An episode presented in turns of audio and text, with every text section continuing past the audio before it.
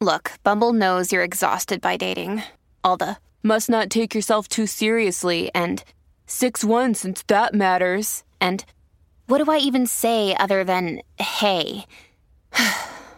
well, that's why they're introducing an all new Bumble with exciting features to make compatibility easier, starting the chat better, and dating safer. They've changed, so you don't have to. Download the new Bumble now.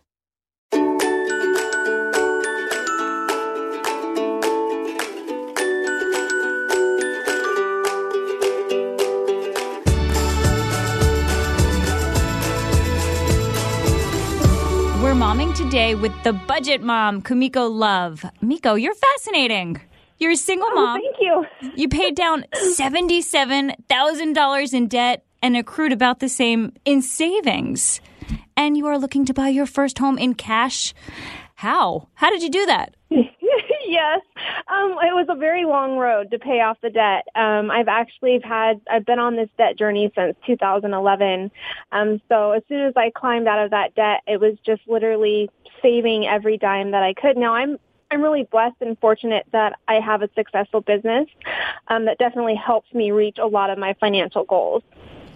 What you make your your finances, you actually show your savings account balance on your Instagram account. What sparked you to make all of this public? It's personal private information. Well, one of the things, and the reason I really wanted to start the Budget Mom is one, to really talk about the psychological and emotional triggers behind money management.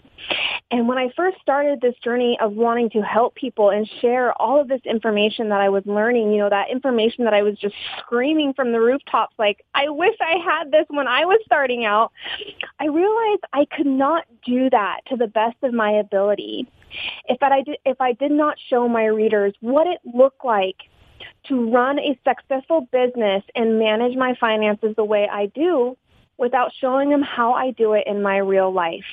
Um, so of course, when you're making, you know, these money decisions and you're, you're dealing with your finances, there are reasons why you're doing what you're doing. Those, you know, your feelings, your emotions, your thoughts. I wanted to share that with my readers. You're a single mom, correct, Miko? Yes. So it is your paycheck and that's it. Um, is that stressful for you or is that more empowering?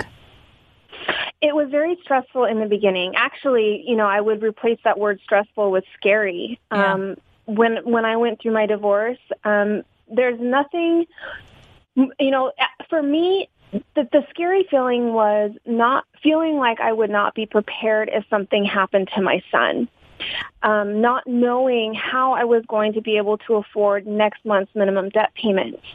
So over time, it's turned into something that's really empowering because I learned to believe in myself. And I realized that truly anything is possible. And not only that, I realized how strong I was yeah. um, as a person, as a mom. But in the beginning, yes, it was very scary. And then, of course, it turned into being empowering. So I, I, guess one of the ways that anybody would overcome fear or struggle would be to have, well, you are the budget mom, to, to have a budget and, and have a plan. Um, I've I've tried with my own finances to stick to some sort of budget, but I find it stressful and confining. I know that's the wrong answer, but yeah. it's just you know there's those impulse buys, or you're in the store and your kid wants you know whatever, you feel bad, so so you buy it. How do you stay within that budget that you make? So the first thing I tell people is that life happens and we are going to mess up and we are not going to be perfect. And the one thing I would say is show yourself grace and realize from the very beginning that your journey is not going to be perfect. It's not always going to be sticking to those, you know, your budget. However, budgeting is probably one of the most freeing things that you will do. In budgeting is may- freeing? Yes, budgeting is very freeing because here's what it does. It eliminates stress. So by budgeting and managing your money, you are preparing yourself for the future. I know a lot of people think about the now. How is it helping me right now? What is it doing for me right now? But by thinking only about the now, you're forgetting to realize and look at everything that you're doing to help yourself in the future. Mm-hmm. So I'm talking about saving for things that are going to come up that may be unplanned, which is your emergency fund. It's about creating a budget now so you can afford the things that you want later. What is so, right? Like yeah. I'm sorry. No, I, what's the biggest bill for most people aside from the mortgage or the rent? Like, what is the biggest expense that you just can't get rid of that you have every single month? As a mom, childcare. Yeah. So we're seeing childcare prices sometimes even more than a mortgage payment. It is quickly becoming one of the biggest bills in our budget, especially if you have multiple children. The second type of biggest bill that I see is medical insurance. So if you, you know, especially me as is self-employed or if you have your own business and you cannot go through an employer for medical premiums, your medical premiums are going to be very high. It's not your highest bill, but it's definitely up there. I want to back up to the, the child care um, expense. Uh, you know, we love our nannies, our au pairs, our babysitters. We're good to them. We treat them as members of our family. Of course, you want to make sure that this person who's taking care of your kid, your special person, is treated well. So, uh, you know, they deserve, and plus, come on, we know taking care of kids is not easy. Um, they deserve to be paid that much, maybe more. But is there a way to save money on that bill? Do you have any tips? Because you're right. A lot of women, married women, decide, you know what, mom or dad is just going to give up their job because it's not worth the expense for childcare. I see that all the time. I see that in families where either the mom or dad decides to stay at home because actually that's a lot cheaper than going out and getting daycare. Um, and not only that, you get that one-on-one time with your chil- with your children or your child. However, you know, with me, my circumstance was a little different. You know, I'm I'm very blessed and fortunate. I have grandma in the picture, mm-hmm. and grandma has really stepped in and eliminated a lot of that child care cost. I think looking at family members as well as looking for me the first thing like when i was still working full time i had to put my son in childcare and i went with an in-home nanny over a corporate daycare. Um, for me, I felt that made me feel a lot more comfortable, and she was actually a lot more affordable than bringing him five days a week to the corporate daycare. You know, I have to say something about that because I think a lot of parents struggle with which one do we do. They say the daycare is good because it teaches them how to um, socialize, they make friends. If they're too young, they get sick, and then you got some medical bills. Um, eh, so there's two ways of looking at it, but a lot of parents say, "Oh wow, should we spend more on?" the nanny, which you argue could be cheaper in the end, or do the daycare thing. I, tough decisions. You know what gets me? You didn't include this yet, but maybe it is on your list of the biggest bills. The food bill. Miko, I go food shopping multiple times a week. And it's it's like between one and three hundred and fifty dollars every single time. Are you kidding me? Mm-hmm. What am yeah. I doing wrong? Yeah, it, yeah. So your food budget is definitely. I call it the silent killer. the reason I call it that is because it's a necessity, but it's also such a huge cost. So what I started doing was meal planning and basing your recipes and what you're making at home around what you already have. So I do an inventory check of my pantry, fridge, and freezer every time before I go grocery shopping. When I'm making that meal plan for myself, I look, what can I already use that I already have? And especially the the most expensive ingredients, which is our meats usually, right? Mm-hmm. So I like to buy my meats in bulk at a really affordable price. I package them and separate it and put them in my freezer and buy them in bulk. That way I have them for sometimes it can last me months. Um, and I use those to build my meal plan um, around what I already have. Can you just share? I mean, so you're feeding two people, you and your, uh, your son or your daughter? My son. Your son. So he, how old is he? Six.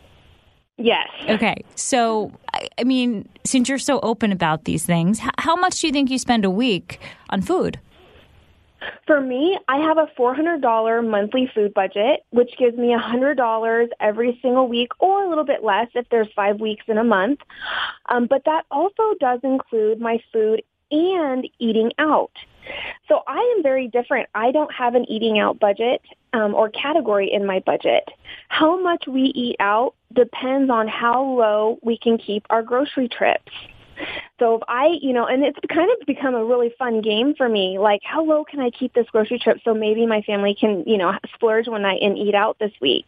Um, and so I would say it's usually about, and I can usually keep it about fifty to seventy-five dollars every week. That's really amazing. That is as true. I, I'm envious of you right now. I mean, sometimes as I'm bringing, well, I take my kids grocery shopping, which is probably one of the problems because we open stuff in the food store so they're good and I can get through it. And, you know, oh, I want this. And I just say yes and put everything in the cart. And I don't think. So when I get to the, the cash register, and you know she's like $270 and i'm like wait can i even make dinner tonight? Did i even buy anything where i can put food on the dinner table oh my gosh. It's ridiculous it's so, it's so wrong. And i talked to my friends about this and they're, they're in the exact same situation. So basically mm-hmm. we need to plan ahead go shopping in our freezers in our pantries and get it down. So you're doing two people $400 a month.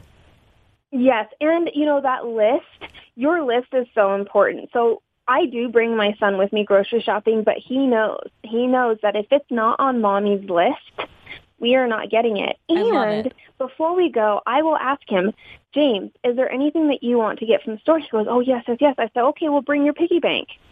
Oh and my then goodness. He starts, then he starts questioning, Well, mom, I don't want to spend my money on that. Okay. So you're well, teaching him about finances. You know, I do these podcasts every week, and I have to say, I am becoming a better mom because of tips I'm getting from other moms. So we're going to do that. We're going to take the piggy bank to the food store, and I'm going to tell my daughter that she can spend a portion of her piggy bank on the snacks mm-hmm. or the food that she wants. Right, because then all of a sudden your child is learning about trade-offs, right? If yeah. you spend the money now from piggy bank, I won't have it for what I really want. Like currently my son is saving up for a laptop. And he knows that if he spends his money at the grocery store, he's not going to have that money saved for his la- his laptop and then it really starts making their wheels start to turn. So this is all an excellent lesson and how to and how to teach your children to also be budgeted, but at, at what point do you feel that it is confining, if at all? I really think at this age, any money lessons, any money lessons that, you know, especially at my son's age, they truly do see everything that you do. I mean, they're just little sponges. Um, I don't think that at it's it's restrictive at all. Um, I think actually it's really important, if anything, that we teach our children to be patient spenders. Patience is thing I think is a really hard habit to learn as an adult. To step back and say, I don't need that right now, even though I want it. It may seem like an easy concept to grasp, but it's really hard in reality. It doesn't exist. Can, this is the instant gratification right. culture. It is. I mean, look at Amazon Prime, you know, and how like we expect things so fast and we expect it for free. Um, and uh, and so for me, it's all about teaching my son about the habits that I had to break as an adult. I want him to learn those things early on. We are. We're the Amazon Prime generation. And you know Exactly. And 2 days isn't fast enough. We want it same day. Heck, we want it like same hour. I know, I know, I know it.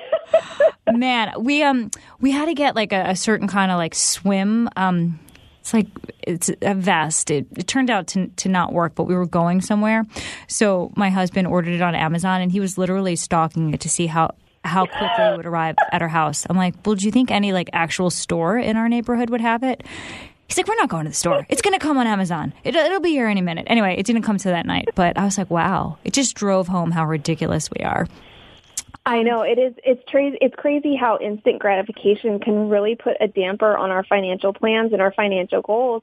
And it's one of the things that I kind of struggled with. But learning to become a patient spender has drastically not only changed my finances, but my mindset as well. Yeah, you're um, also an accredited financial counselor. What exactly does that mean? And were you was that your you know did you um, study finance and were you um, a financial advisor before you started the Budget Mom, or did you kind of fall into it and go to school after the fact for it? No, so I actually gra- graduated with a finance accounting degree in 2011, and then I got really lucky and got hired at a financial advising firm. I worked there for um, since 2011, and I started blogging in 2016. Um, so I was actually already in the financial industry before I started my blog, but my blog was built and created when I was going through the accredited financial counseling program. Ah. The information that I was learning was information that I felt almost like it was my duty to share with the world. I thought it was so important. All of a sudden, all the questions I had been asking you know, why are people spending their money on these things? What, you know, what are the, the actual thinking and reasoning behind why they're making these decisions were all of a sudden being answered for me. Um, and so that's what really shifted my focus from investment to personal finance.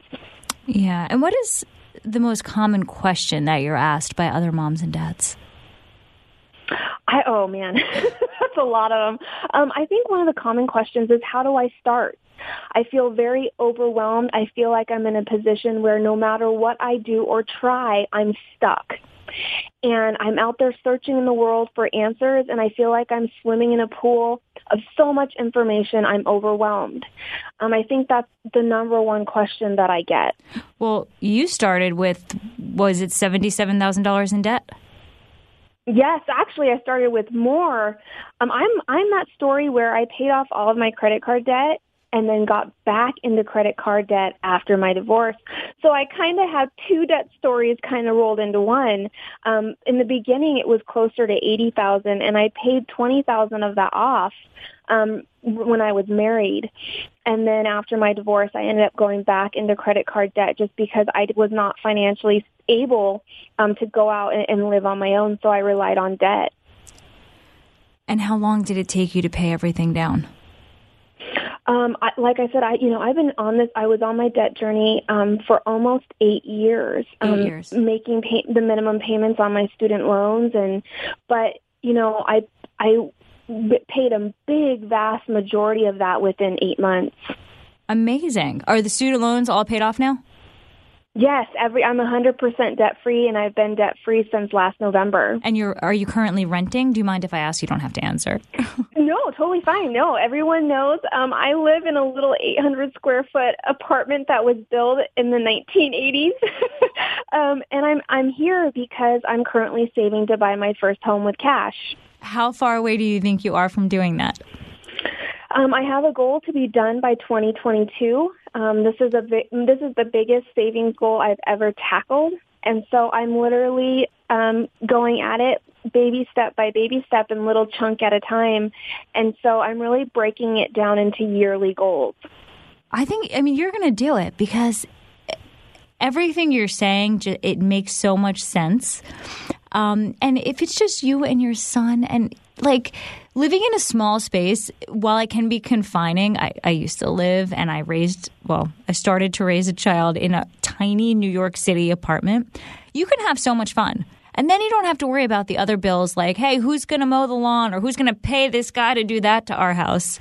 You could just exactly. yeah, living here has been really our saving grace. It's been super. It's really affordable, and like you said, we don't have to worry about maintenance costs or yard upkeep or anything like that. Um, that all the all the new expenses that come with of owning a home. But not only that, it's peace of mind. Yeah. You know, I get a lot of questions from my readers like, well, why would you do that? Why would you throw money at rent? when it's not towards something that you will ever own. But I think that peace of mind and not having that mortgage payment hanging over my head when I'm self-employed is something that you can't put a value on. And I think it's one of those psychological, emotional things um, that I'm currently trying to express to my readers that sometimes you make decisions with your money that isn't based just on values. You do it for peace of mind and what you truly believe is the right thing in your heart. Um, because without that and without feeling that peace, you'll never feel successful with your money. No, I, I completely agree. Um, and congratulations on on just Thank getting you. that far. Um, I do want to talk. I made a list of topics I wanted to check off with you, and I have on it. It's July now, Christmas in July. We were just talking about Amazon and all their Prime Day sales.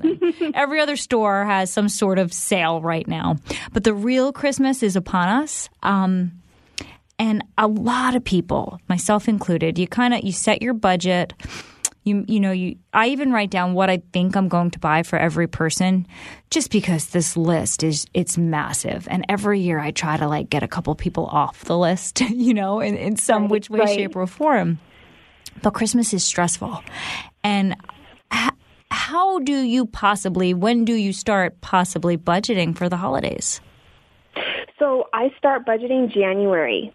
Yes, I literally start budgeting and planning what my savings goal. So I use sinking funds. I save a little bit every single month for Christmas. And so by the time November hits, I have my cash already saved. My parents Christmas is yeah, Christmas is one of those holidays where I felt the pressure to use my credit card every year because I wasn't financially prepared to pay for my purchases with cash. Um, and let's not forget, a debt payoff journey is not just about making payments. It's about preparing yourself and managing your money in a way where you're not forced to go back into debt in the future. So, Miko, you're saying to pay the, the holiday presents with cash? I do, yes. I, so I'm an all cash spender. Um, oh, everything. everything. You don't use a credit card at everything. all? Everything. No, I in fact I don't even swipe a debit card. Okay, okay, okay. Wait, you're you're totally missing out though on one major thing, and this is the reason why for the holidays I always use my credit card. Um, the perks, the miles, the points that you accrue. Yes, yes. so I I do. So you know I do have one rewards credit card, travel rewards credit card that I use for my business. Um, but for me, I know myself well enough to know that I am not at a point in my life right now where I trust myself to use credit cards. I'm one of those people that say I'll pay it off after, you know, at the end of the month, I'll pay off the balance every month, and I don't. I know that about myself. I'm very honest with myself, and I have no problem saying that out loud because I think you need to be able to admit those things. Um, but as for the rewards and the perks, if you can definitely be one of those users of credit cards that can be dedicated enough to pay off the balance every month, I say go for it. Like, you know, I have readers who literally pay for all of their Christmas gifts using rewards. Um, I'm just not the type of person where I trust myself yet to be in that place. So it's almost like you're an addict and you're aware of your addiction. So you're staying far away from the from the credit cards. Um, yes, I mean I I'm I just know how too. easy it is to swipe a credit card. I know. Um, I know. Yeah, and it's it's just not something that right now I just don't trust myself with. I know. It's almost since we put everything on credit as a society that I think if I went to the bank, I would not know how much cash to take out to fund certain purchases because I really have no concept of how much they cost because you're constantly right. swiping. I think a lot of people fall into that situation. I've tried in the past. I, I mean, I am a financial reporter. I, I do have a, um, do have a knowledge of all of these things. But sometimes right. it's it's like you know, um, what's the expression? Uh, don't do as I say. Don't do as I mm-hmm. do, do as I say. That's it. Yeah. Right, right. yeah, yeah, exactly. You know, and one of the things too is when you're swiping a credit card, you for I mean, it's really hard to think about your long-term consequences of that purchase. I know. But when you spend in cash, it's like, okay, I know I only have this much cash. You start asking yourself the hard questions. Is this purchase necessary? And you're right. Is there a possibility that I can find it for cheaper, which is going to give me more cash to spend on other purchases that I may want or need? Um, so yeah, cash spending for me has been the one thing that has helped me tremendously. Two recent um, cash spending uh, experiments that I did. The first time I took out completely the wrong amount of money, under underballed what I had to buy in such a bad way. Um, I wound up having to use my credit card. But the the next time, it was the exact opposite situation. Then I felt rich. I was like, oh, yeah, I did this and I have all this money left. Um, yes. It's a challenge. Thank you for your advice, for helping me out. Uh, certainly on some, you know, the, the next trip to the food store is going to be, it's going to be a lot different. Um, thank you, Miko Love, the Budget Mom. You're awesome. Have a great day. Thank you so much. I'm Charles Payne. Listen to my Unstoppable Prosperity podcast so I can get you making money right now. Whether stocks are hitting new all time highs or in free fall mode, opportunities abound. So, why are so many potential investors still sitting on the sidelines? In a new season of my podcast, I'm going to get you in the game. After 38 years on Wall Street, I'm ready to impart some lessons and get you invested in the greatest wealth generating machine in history. Listen anytime, everywhere at foxbusinesspodcast.com or wherever you listen to your favorite podcast. Listen to the show ad-free on Fox News Podcast Plus, on Apple Podcast, Amazon Music with your Prime membership, or subscribe wherever you get your podcasts.